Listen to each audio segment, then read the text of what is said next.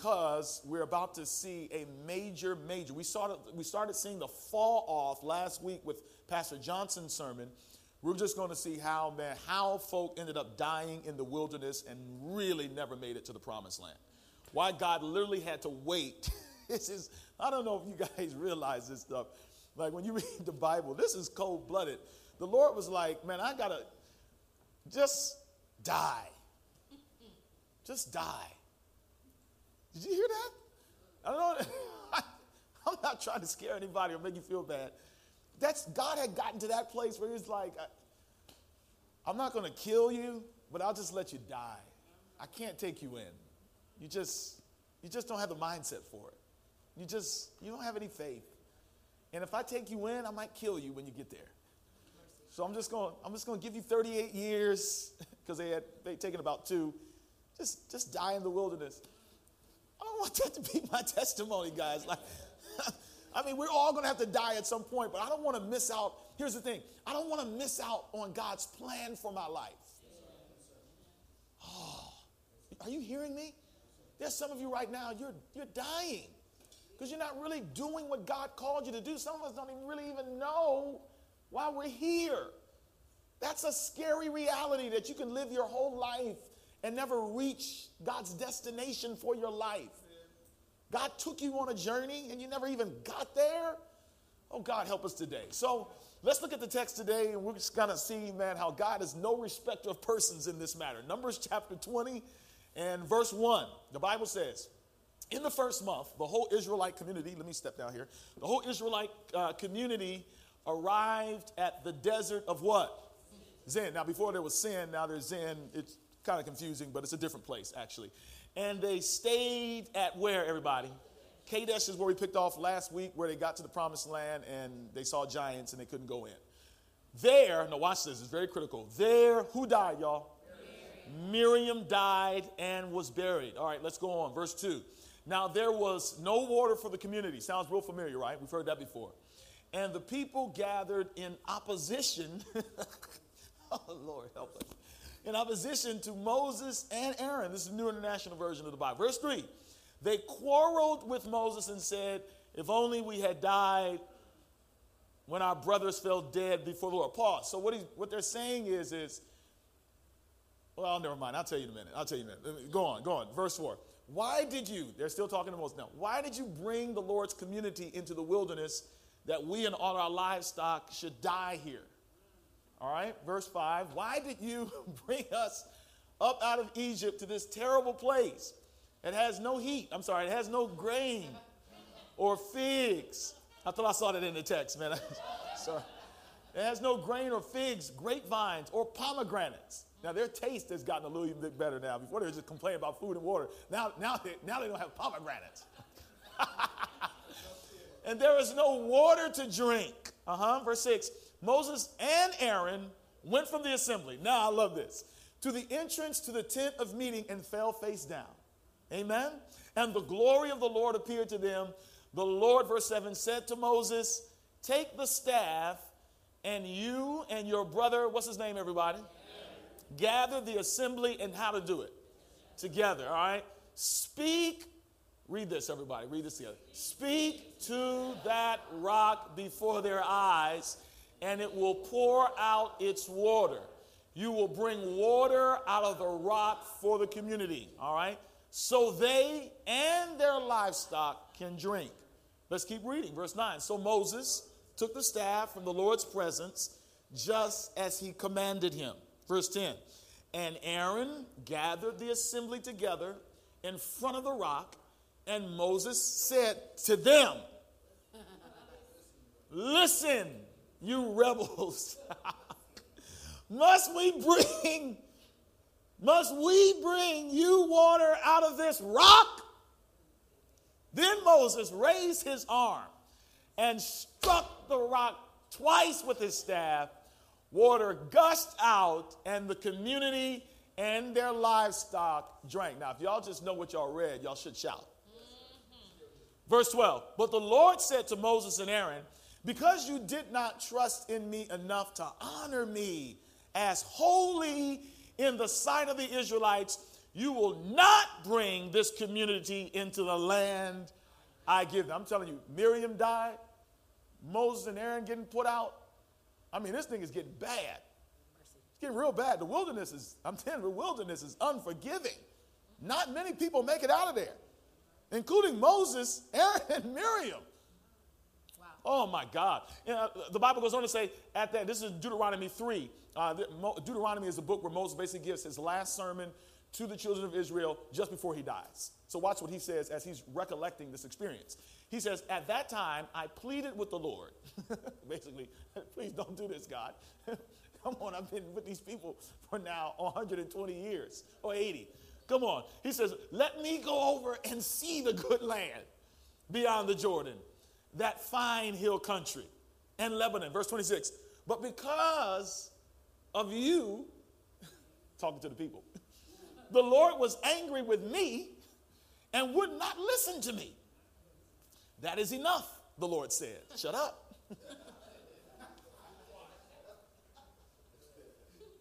this is, this is if Moses can die in the wilderness. All right? Do not speak to me anymore about this matter. 27. Go up to the top of Pisgah. This is a concession. And look west and north and south and east. Look at the land with your own eyes, since you are not going to cross the Jordan.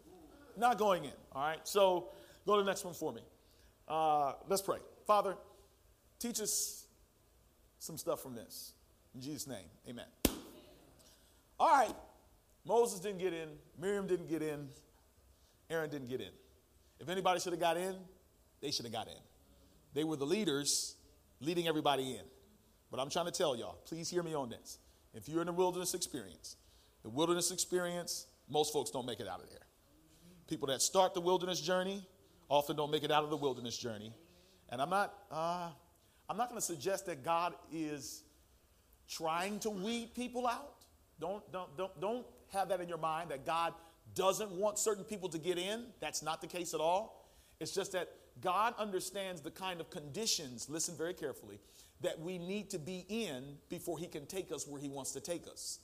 And for many of us, we, we want some stuff that God's promised, we just don't want to go through the process. We, oh, let me say it even better than that. We don't want to become the people that God wants us to be to get into the place where God's trying to take us. See, for many of us, we're just trying to get to destination, but God is more concerned about transformation. No, listen, listen, listen.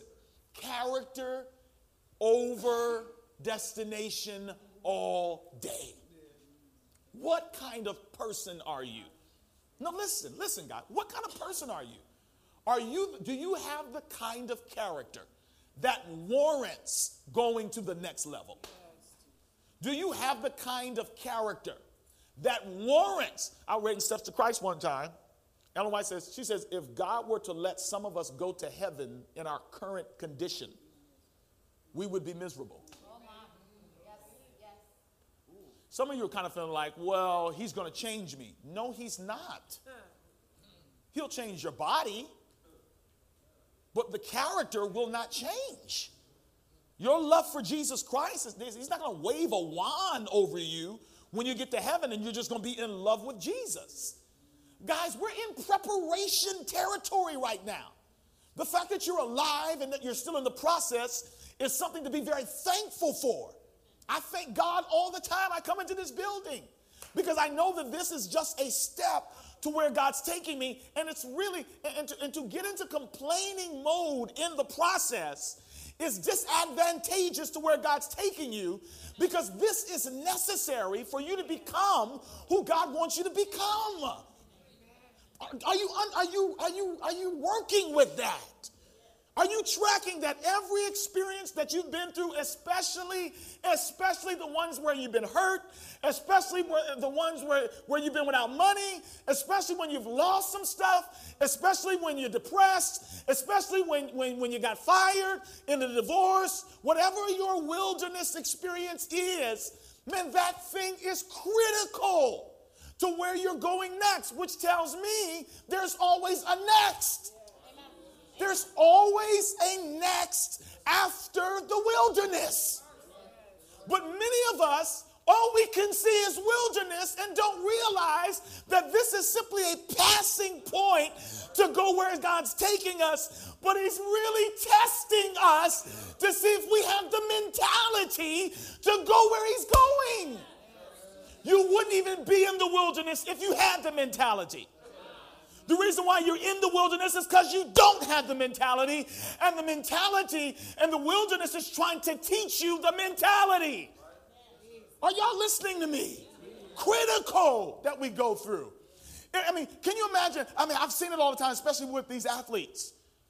You know, these athletes, these kids, they grew up, you know, they, they grow up without anything, and then all of a sudden they get $30 million overnight. Huh? Uh, uh, one particular guy, I can't remember his name, he played for the Celtics, and I mean, uh, $200 million came through his hand. No, no, no, no, no. Did you hear that? Did you? No, no, no, no. Uh, no. $200 million came through his hands, and he has nothing now. Nothing. Because he got too much too soon. You need, some, some of us need struggle first. Some of us need school first. Some of us need to be qualified first before we can go to the next step. If you bump somebody too soon, they're going to carry all the baggage, all the issues, all the stuff, and they're going to poison. They're going to toxin. They're going to destroy the place God's taking them. Know this right now. Ah, thank God for where you are right now, wherever you are right now, whether it be broke, unemployed, discouraged, uh, uh depressed, whatever you are, single, whatever you're complaining about, wherever you are, this is exactly where God wants you to be. Now, watch this. Even if you're here right now because of decisions that you made that were against God, God can still turn your bad decisions into. Oh, no, seriously, some of you are right now. I, I, now I put myself in this situation. So that's what you're saying. Like, so God can't bless me here. God, man, God knows how to reinvent your location and turn it into a wilderness. Even if you put yourself in a sinful position, God can work. Oh, y'all.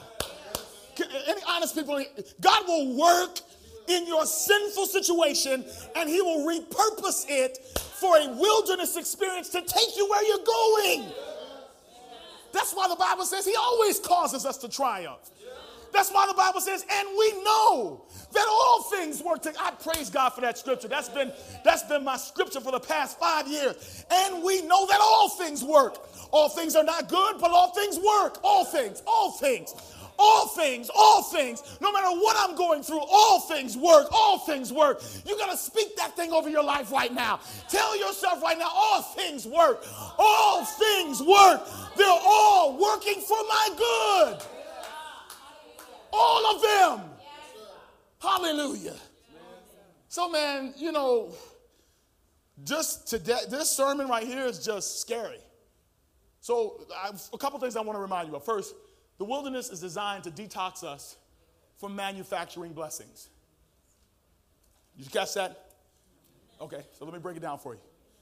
The reason why God puts people in the wilderness, you know what the wilderness is? It's a place of lack. It's where you don't have anything. It's where you don't have nothing. Any nothing folk in here, like some of y'all got too much. Anybody ever been in a place where you had nothing? And I tells you, he takes resources, he takes relationships, he takes all that routines, everything that you're used to having. God says, no, I got to strip you of that because you're going to start thinking that you can manufacture your own blessings. In other words, that my blessings can come from me. God puts you in the wilderness so you can realize where your help comes from. Is that simple? Did you get it now? Is everybody, you follow me now? Why does God take stuff away from me? Because, he, because you love that stuff more than you love Him. Because God wants to show you that He's such a beast. I'm sorry. That's like, Uh, that was a second service phrase. Like, he's so awesome. He's so amazing, right? He's so amazing that he's like, I'm going to show you in the wilderness that I can provide fresh water. I'm going to show you in darkness that I can provide illuminating light. I want you to know who I am, that I don't need nothing. Oh, Daryl Coley used to sing a song back in the day. He's sovereign. He can do what he wants to when he wants to, how he wants to. He doesn't need what you need. He doesn't need all the stuff Please embrace this. Let your faith rise up today. God doesn't need stuff, God doesn't need things. I'm trying not to go here. I won't go there.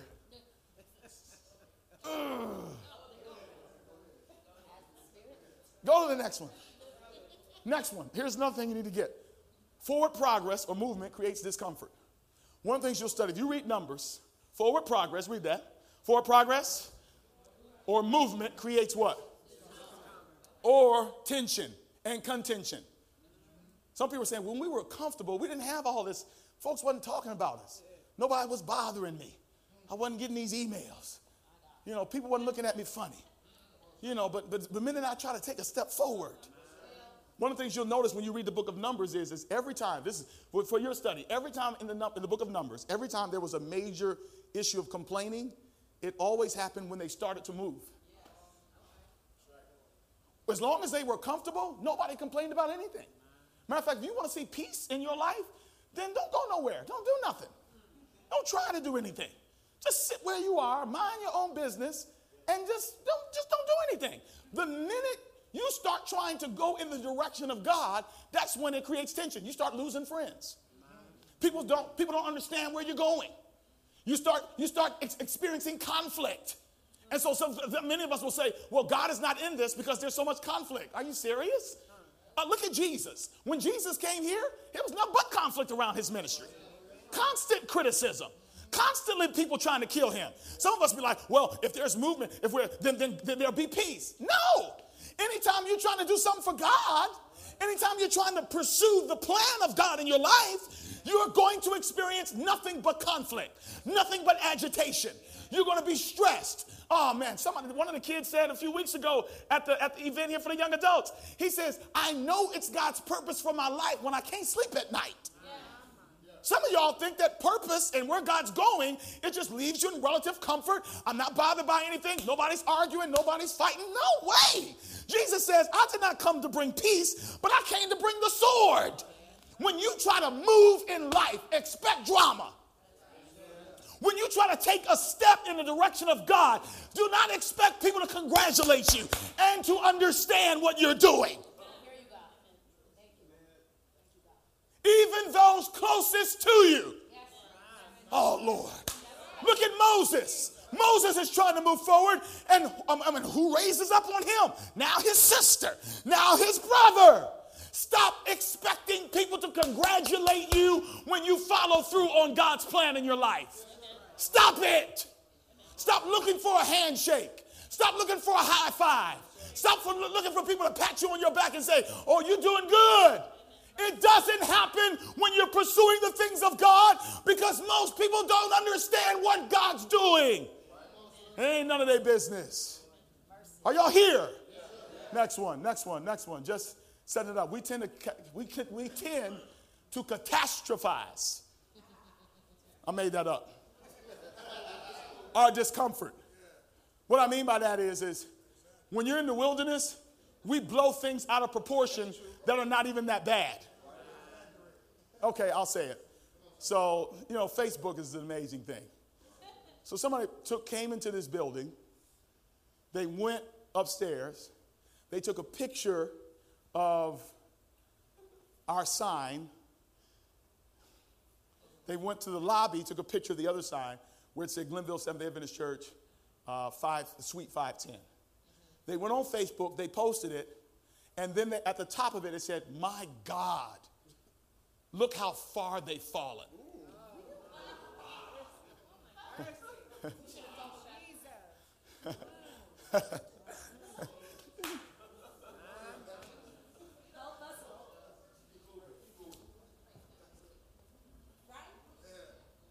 like, no, honestly, no, and do understand. I understand the luxury, let's, let's use that word, of having your own facilities.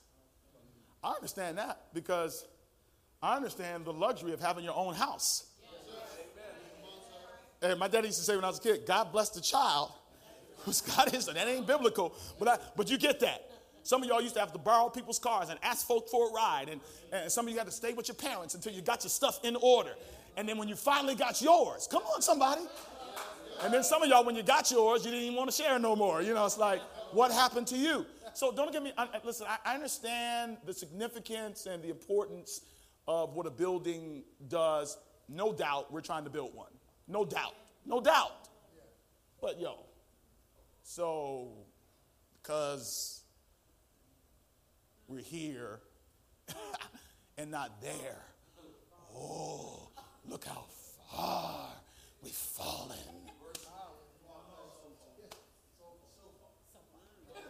The Lord has left us now. Yeah, okay, I'm not even going to go any further with that except to say this. Like, the wilderness has a tendency to create in people imaginary difficulties. You start complaining about stuff that you didn't complain about when you didn't have nothing. They complain about pomegranates. Last time I checked, you get that at Whole Foods. You get pomegranates at Trader Joe's. I went to Dave's the other day. Dave's don't have pomegranates. Y'all not hearing me. I don't. I shop at Dave's too. Understand now. Uh, Walmart, I, I, you might catch them every now and then. I was at uh, one of my favorite fruits. I was exposed to a long time ago. It's, it's, it's tropical, but it's star fruit. I'm sorry, you can't get star fruit like at the gas station where they have bananas. It's exclusive. Oh, yeah. You see what I'm saying? They're, com- they're complaining that they don't have pomegranates. That's what happens when your mindset is off and you don't appreciate not having. Oh, I believe that black folk were closer to God when we didn't have nothing. And I can prove it. I can prove it. Look at the numbers now. 70% of young adults don't go to church anymore. And these are the young adults that you raised. These are the young adults that went to Sabbath school. These are the young adults that went to, well, in Pathfinder. 70% of them have left the church because they had more. They weren't like you when they were raised. Come on, talk to me now. They, did, they didn't have to eat government cheese, and, and they didn't have to put cardboard in their shoes, and they didn't have to put patches on their pants, and they didn't have to wear the same thing all the time, and they didn't have to go to church, and they didn't have to have family worship, they didn't have to know how to pray, they didn't have to learn. Do you understand what I'm saying? But the more you get, the more you exaggerate problems. Oh, listen, man, we, it was five of us in the house, five kids my two parents, not to mention we had about four other people living with us family, drug addicts, everybody else. When it was dinner time up in the Edmonds house, like it, you might get seconds. I'm serious, it was a lot of food. I mean, it's a lot of people, but I mean, come on now, like for real. So look, now, now, now your boy had so little, like then, now when I shop, I go crazy. I had to clean my refrigerator out the other day. It was a mess. Like some of y'all needed to clean y'all's out too. I mean, I just had unnecessary food in there. But see, now my kids, when they look inside the refrigerator, there's food for days. But they'll say, there's nothing to eat. I'm like, you better go in there and make you an egg salad sandwich. You don't see them eggs sitting right there? You don't see that mayonnaise? Y'all not hearing me in here. You don't see them bananas? You don't see that peanut butter? You better slice them bananas, put it on that peanut butter, and make you a sandwich. Man, I'll eat peanut butter and jelly four days out of five. What's wrong with, but see, what happens is my kids, they were raised eating out. My kids were raised on fast food. My kids were raised, come on now, so that now every, any small thing, they exaggerate and make it seem like, oh my God, look how far we've fallen so far. Are y'all with me? Check your attitude. Check your mindset. As long as we got Jesus, we ain't lost nothing. As long as we've got the power of prayer, we haven't lost anything. As long as my salvation is secure in His righteousness and not my own, I haven't lost a thing. Oh, y'all not, y'all don't believe that. As long as I got King Jesus, I don't need nobody else. Come on, let's go. Let's go. Satan sleeps until we start moving. Look, the minute you decide to give your life to Jesus Christ, that's when cancer came. I'm seeing this right now.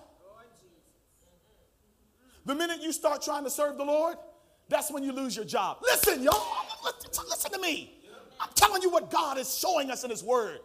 The minute you try to make moves, the minute you try to oh, finally obey what God said, that's why, and that's why many of you, the only problems you have is bills and lights and stuff like that. Those are not real problems.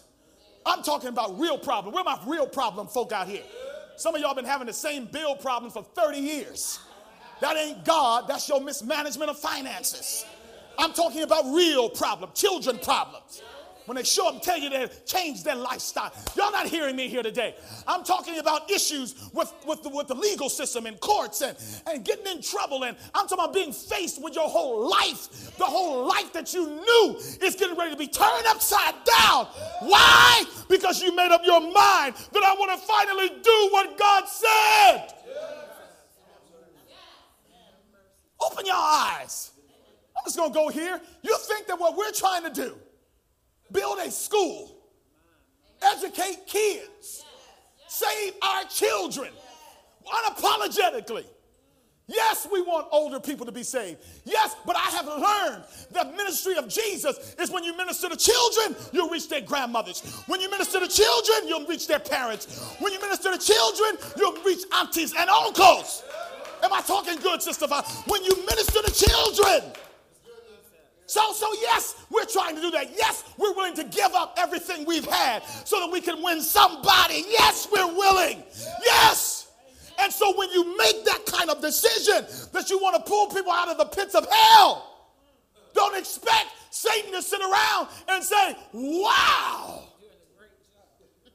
look at what they're doing. Congratulations.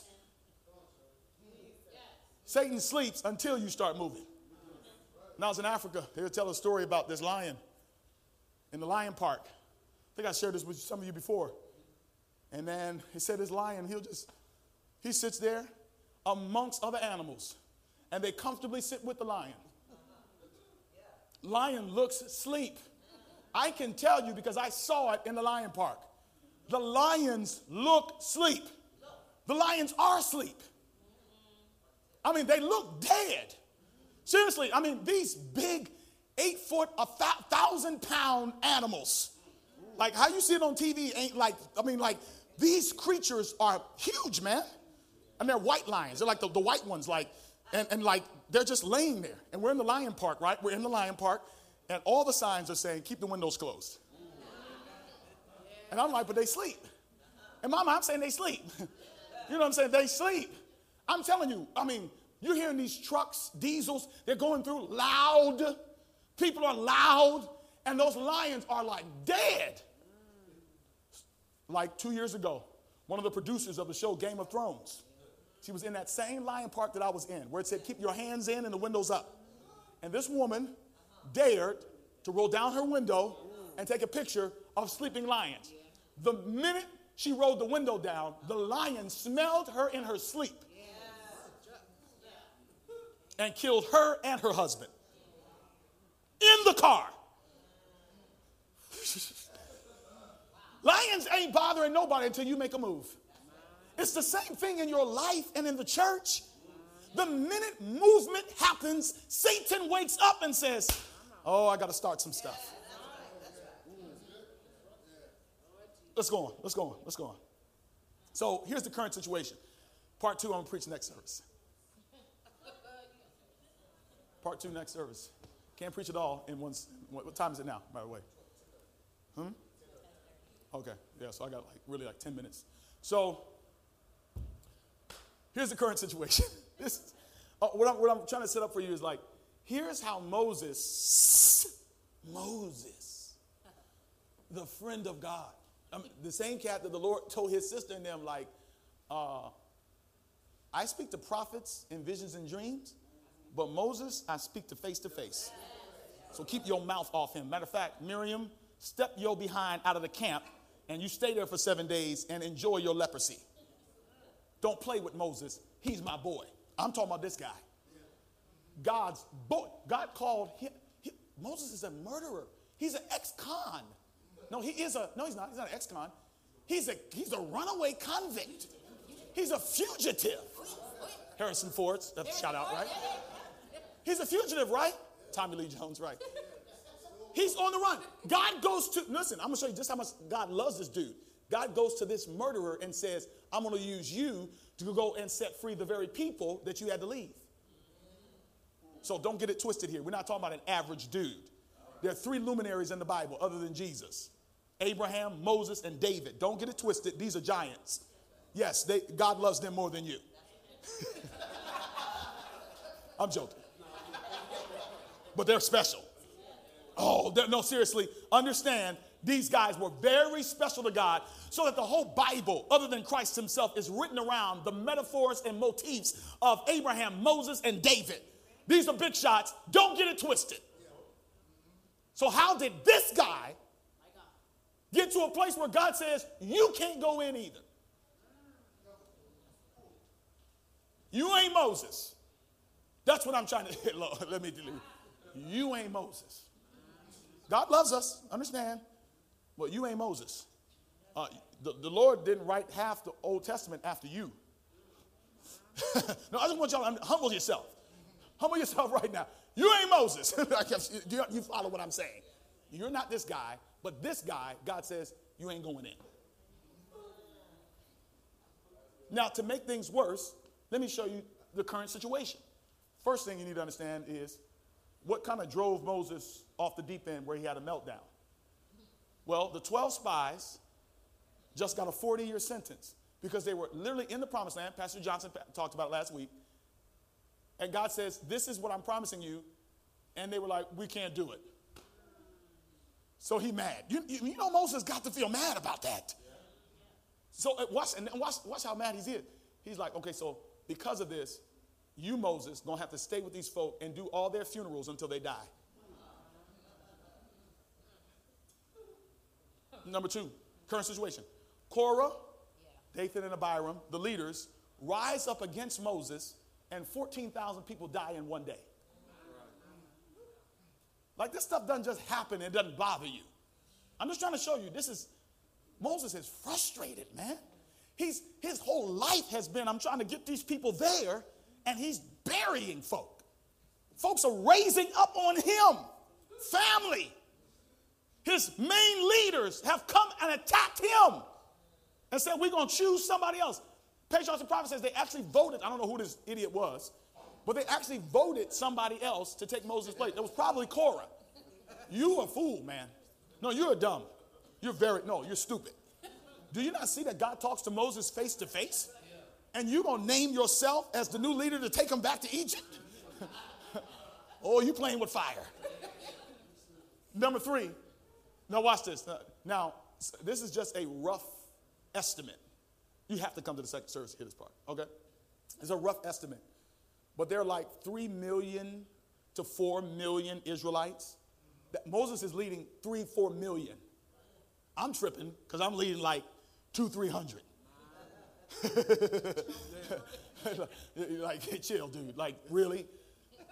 Two, three million. Okay, so watch this. So when God gives the sentence, God gives the sentence that, watch this, that all the older generation, the parents, those who saw the Red Sea, all y'all got to die. And we'll wait 40 years for it to happen. Okay, now watch this.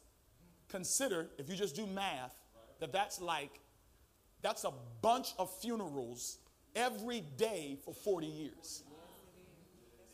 That, hold on, that's not just funerals, that's funerals and deaths. So watch this. Moses is in a funeral, burying, he probably got to bury a whole family because there's no way he could do all this in a day. You know what I'm saying? People are dying left and right. Uh, think of this there's death every day, all around. And Moses is going from one funeral to another, and then he gets word as he's going to another funeral that somebody else has died. That's got a weigh on you, man. Weigh on you for 40 years. Go on, go on. Number four. Number four. Then Miriam dies. now, as much hell as Miriam has given her brother, it's still his sister. Are you, are you seeing the frustration that this, that this brother is having, man? His sister dies. I'm just, I'm just setting it up so you can see just why anybody would blow their top the way Moses did. Okay? Next one, number four, number five. Now, in Numbers 20, when Moses strikes the rock, I didn't know this until yesterday. The 40 year sentence is up, and the new generation is getting ready to go in. So understand this. So, like when you're reading numbers, like it skips like 38 years. And next thing you know, you see Moses and the children of Israel complaining. But follow, follow me now. This is a crucial point that you cannot miss. The people complaining in Numbers 20 are not the same people that complained at when the 12 spies brought the negative report. They've all died. This is a totally new generation. So, so, so, so feel Moses on this. He's 120 dealing with kids. There's a difference between the complaining of adults and the complaining of children. Can I get somebody to talk back to me in here? Has anybody ever taken a road trip with, with, with them crumb snatchers? Where are we going? Are we there yet? I'm hungry. And, and listen, with my, with my, kids, it was like clockwork. It's, hey, you guys go to the bathroom before we leave. Go to the bathroom before we leave. All right, we, we're going to use the bathroom. As soon as we get in the car, like just when you get into the rhythm of traveling, gas is, the tank is filled, you don't have to stop for 300 miles. And then you get to a place where there's absolutely nothing.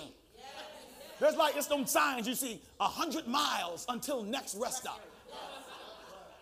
Daddy, I gotta go to the bathroom. You just went to the bathroom. No, I'm sorry. Adults complaining is one thing, but kids complaining another thing. But here's the other thing that really bothered Moses. He's having to now deal with generational foolishness. His, these kids, just like their parents, I'm gonna stay right here.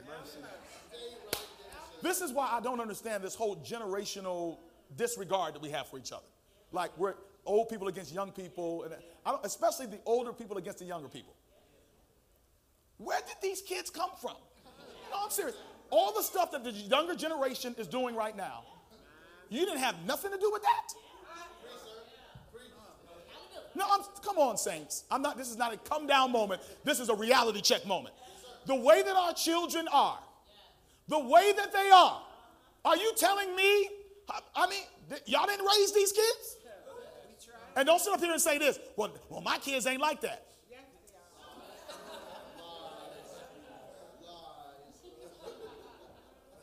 These kids so disrespectful. You're not? No, seriously, it is impossible for an apple tree to produce an orange. See, yours was just different. You made yours a little more religious. But they heard you talking about the pastor at the dinner table. They heard you talk about Sister So and so's broken marriage at the table. So, no, they don't have respect. Y'all want them to come to the church that y'all talked about for 30 years?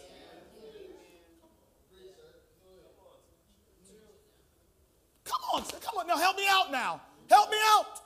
I'm willing to own this thing. If whatever my children become, I own it. I raised these kids. They got me all up inside of them. And Moses is losing it now. He's like, he's like boiling over now because he's having to deal with generational foolishness. These kids are complaining just like their parents were, except now they got an iPod, iPad complaining about them. We don't got no pomegranates. Come here, boy. Pomegranates. I was out here with these kids, with your parents, where we didn't have food or water. Pomegranate. Bring your little behind over here so I can beat you down with this chair. Do you understand what Moses is feeling? Go on, go on, go on, go on, go on. And then, and so then they catastrophize not having water. Moses is like, oh, oh, oh, no, here we go again. Did you not remember your parents telling you stories of how I literally brought water? God brought water from a rock? Do you know that the whole time we've been in here, the scripture says in Habakkuk that our Haggai rather, that our shoes never got holes in them and our clothes never wore out? Do you not realize that we had steady flow of water and a steady raining down of manna for these 40 years? Are you tripping on water? What is wrong with y'all? You're just like your parents.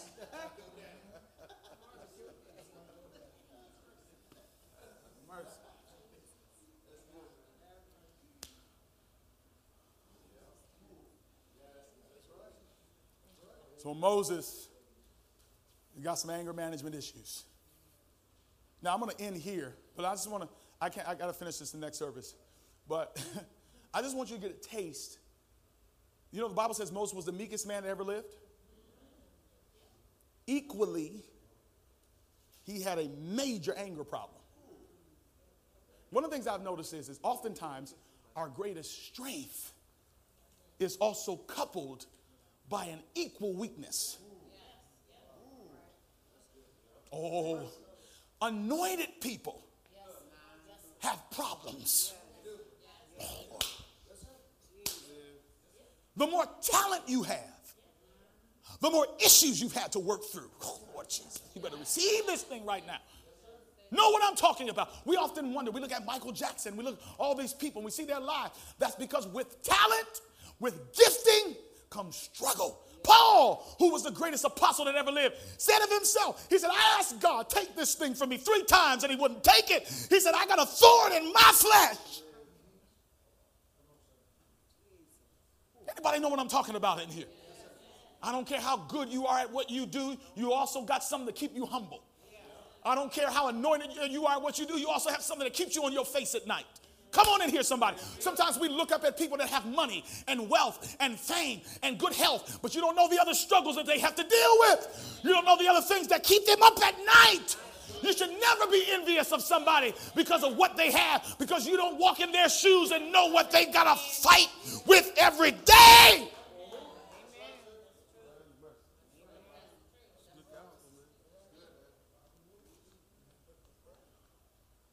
Watch this. Let me show you.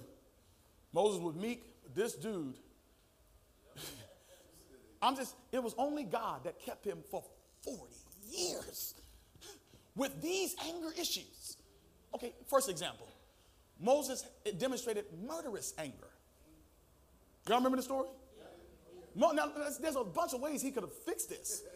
Moses sees a guy, a slave master, this is what slave masters do, kind of going too hard on one of the Israelites.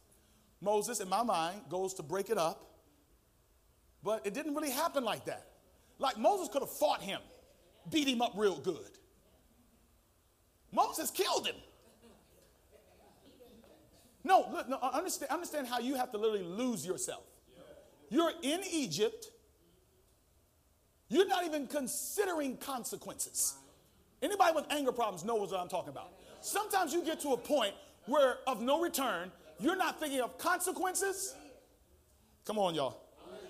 Now, look, I, I don't think, I, I, don't know if OJ, I, am just saying, I don't know if he did it himself. But there's a lot, after watching this program that's been out about OJ, oh, we got away with one day. I say we because you know what I'm talking about.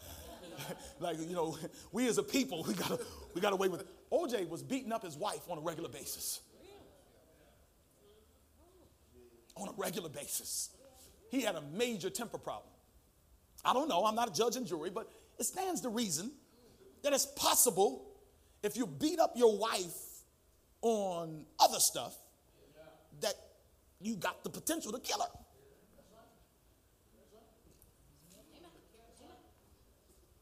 Moses wasn't a walk away kind of guy. Moses killed an Egyptian. You're not thinking of consequences. So bad he had to run. Number two, let me show you that one. Gets worse. Moses had unnecessary anger with Pharaoh. Watch this. Let me show you. Watch this. Now, God had already told Moses, I'm going to harden Pharaoh's heart. Think, think about this. He says, I'm going to harden Pharaoh's heart. Pharaoh's going to be real stubborn, but in the end, I'm going to turn this whole thing. God literally just told him everything that was going to happen. Every time, every time he told him, I'm going to harden Pharaoh's heart. So for real, like, why would you be unnecessarily be getting angry when you know what's about to happen? do, do you follow what I'm saying? Like if I told you, if I told you what was going to happen, and not just what's going to happen, but that it's actually going to work out then why are you like it? So watch this. He says, I'm going to harden Pharaoh's heart. And so watch this. Moses went out from Pharaoh when he got stubborn in hot anger. Uh, listen, brother said, we're dealing with a person who has an anger problem. He knows God's going to work it out. And the Bible says he leaves hot after God just told him, no, no, no, Moses, okay. I can see God like kind of trying to talk him down as he, Moses just like, the God's like, no, Moses, like chill. I just told you that that's what I was going to do. And then like everything's going to work out, Moses. But see, when you when you got anger issues like that, like you're not reason does not matter.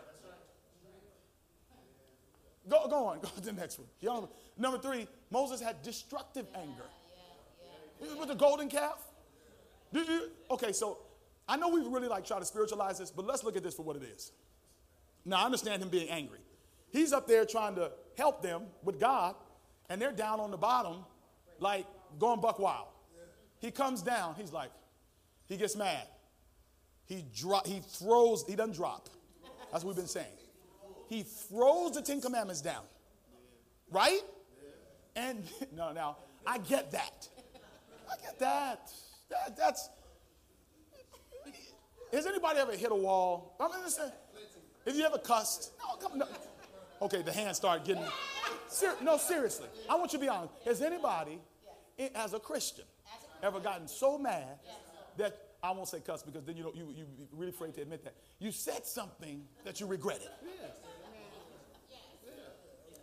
Okay, now has anybody ever thought something really murderous? Do you not understand Moses taking the tablets and throwing them when he saw what he saw? Do you get that? Okay, now this is where we get psychosis though.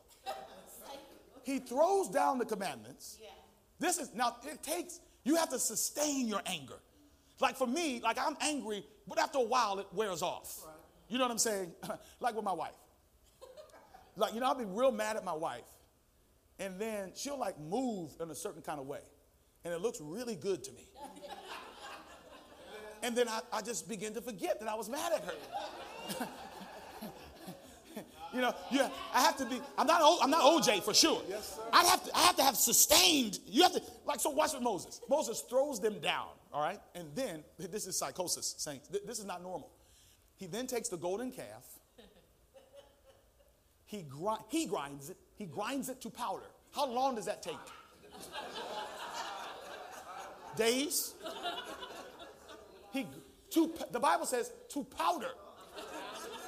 Then like like like like you know like powdered lemonade or Kool-Aid, he makes a drink out of it.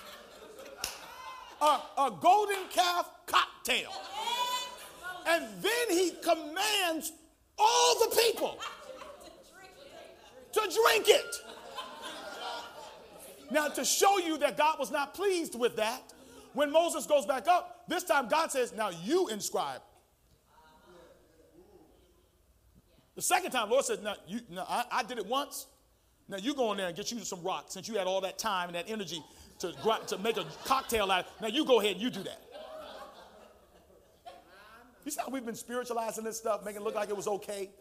Moses did it to reveal the power of. No, he didn't. Moses was hot, white, hot, mad. Go on. So watch this. Go no, keep going, keep going, because I read it already. Go, keep going, keep going, keep going. So, so then, and this is what I'm going to talk about in the next verse. So then, so then he had rebellious anger. So I'm just going to end here. So all of that is going on. His sister just died. Man, have some respect. The man's sister died. The man's been burying people for 40 years. The man had to stay for 40 years and watch all these folk die. He, he's a little upset.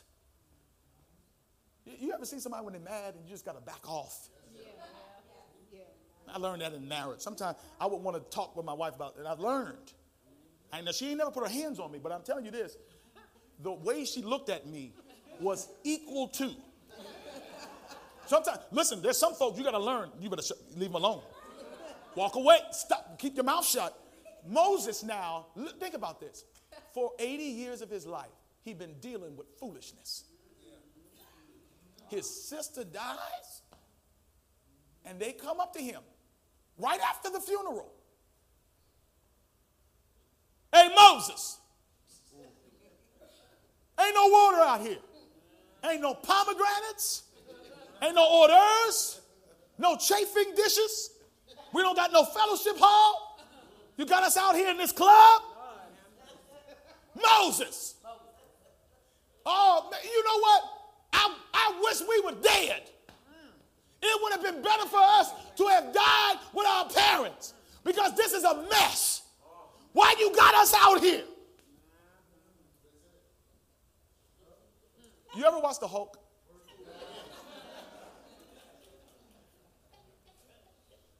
Moses is now practicing things he learned in anger management. One, two, three, four, five. Okay, thank you, Jesus. Praise God. Six. Hallelujah. Father, I worship you right now. You told me to worship. I glorify you. Thank you, Lord. I want to kill him, but I thank you. Oh, Jesus. Bless your name. Whew. The Bible says Moses falls on his face with Aaron. He's doing the right thing, right? Said, Lord, these folk tripping again. Just like they crazy parents. They ain't learned nothing. Lord, what you want me to do? God gives him instructions.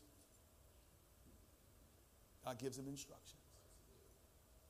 Now, here's the thing. This is what I want to talk about next service. Moses doesn't like the instructions. See, in past times, God did some different stuff to basically show the people how evil they were. He killed some folk. He'll send fire. He's been killing, he been killing folks since they left Sinai. I think Moses is kind of expecting God to agree with him and judge them. And watch what God tells him. He says, okay, Moses. And I, this is what Moses is thinking. He said, oh, Lord, this, this is, and we're in year 40 now. We're about to go in. He gonna get him. he gonna get him. The Lord knows my heart. oh, he gonna do it. And this is what the Lord says. The Lord says, um, okay, listen what we'll do. Take the staff, get your brother, gather all the people. Mm-hmm, okay, I like that. Um, and um, speak to the rock. And then water's going to come out. Now, I'll get into all them details later, but here's, here's basically what Moses heard. These hellions have been driving me crazy, and you, for the past 40 years. Now their kids are inventing new ways to do it. And your solution is to bless them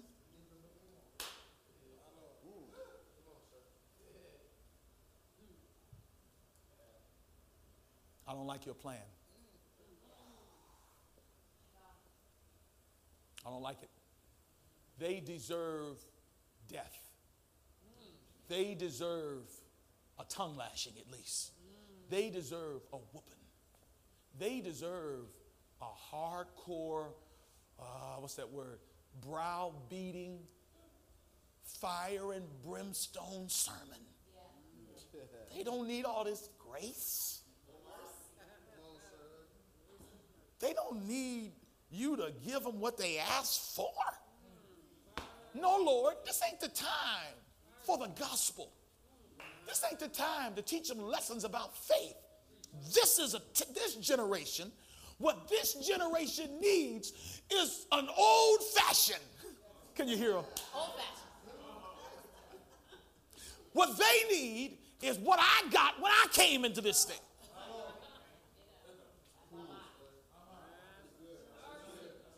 We'll, we'll deal with the next part in the second service.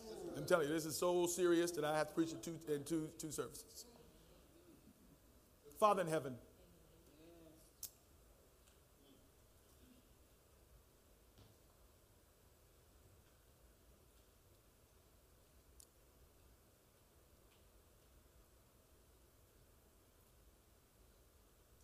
There's some frustrated people in this room right now, including me.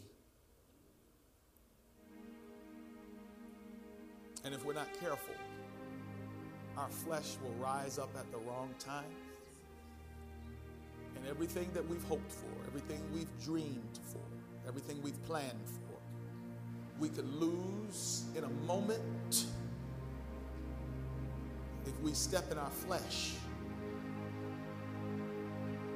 instead of operating in faith. I'm praying right now that you will give us the character of Christ. I'm praying that you will take away the heart of stone and give us a heart of flesh. I'm praying that you will remove old covenant ways from us of legalism, judgmentalism, works, and help us to realize that in this season, the cantankerous, the rebellious, the hurting, the disrespectful, they need a message of grace. They need to know what it means to speak. They need to know not the rod, but they need to know to speak. They need to know not judgment, but they need to know justified. Because Moses messed up that picture, you would not even let him go into the promised land. Lord, we are standing at the brink of the end of time and the coming of the Lord Jesus Christ. We are literally in the wilderness. And there's a new generation of people that have that have come up, oh God.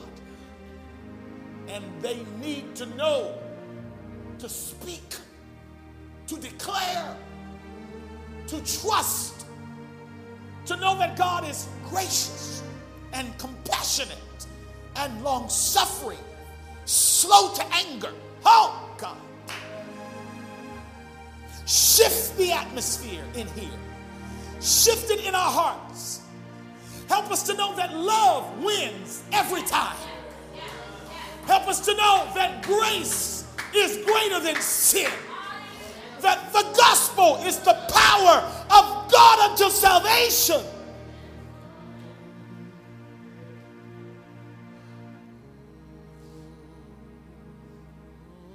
If the old way, if the old way kept the previous generation out, why do we believe that the old way will work for the new generation? Oh, Heavenly Father, grace. Where sin abounds, grace. Grace. Grace. Grace. Grace. Grace. Hallelujah. Grace. Much more abounds. Does anybody today need a heart of flesh? Do you need to be melted by the love of Christ? Do you feel Moses and you're angry and you're frustrated about some folks and some things and some situations and, and you ain't right in your mind and you need the Lord to give you his mind you need the new covenant in your life where he puts his spirit in you and causes you to have his love in your heart. If that's you today, would you stand right now? Lord.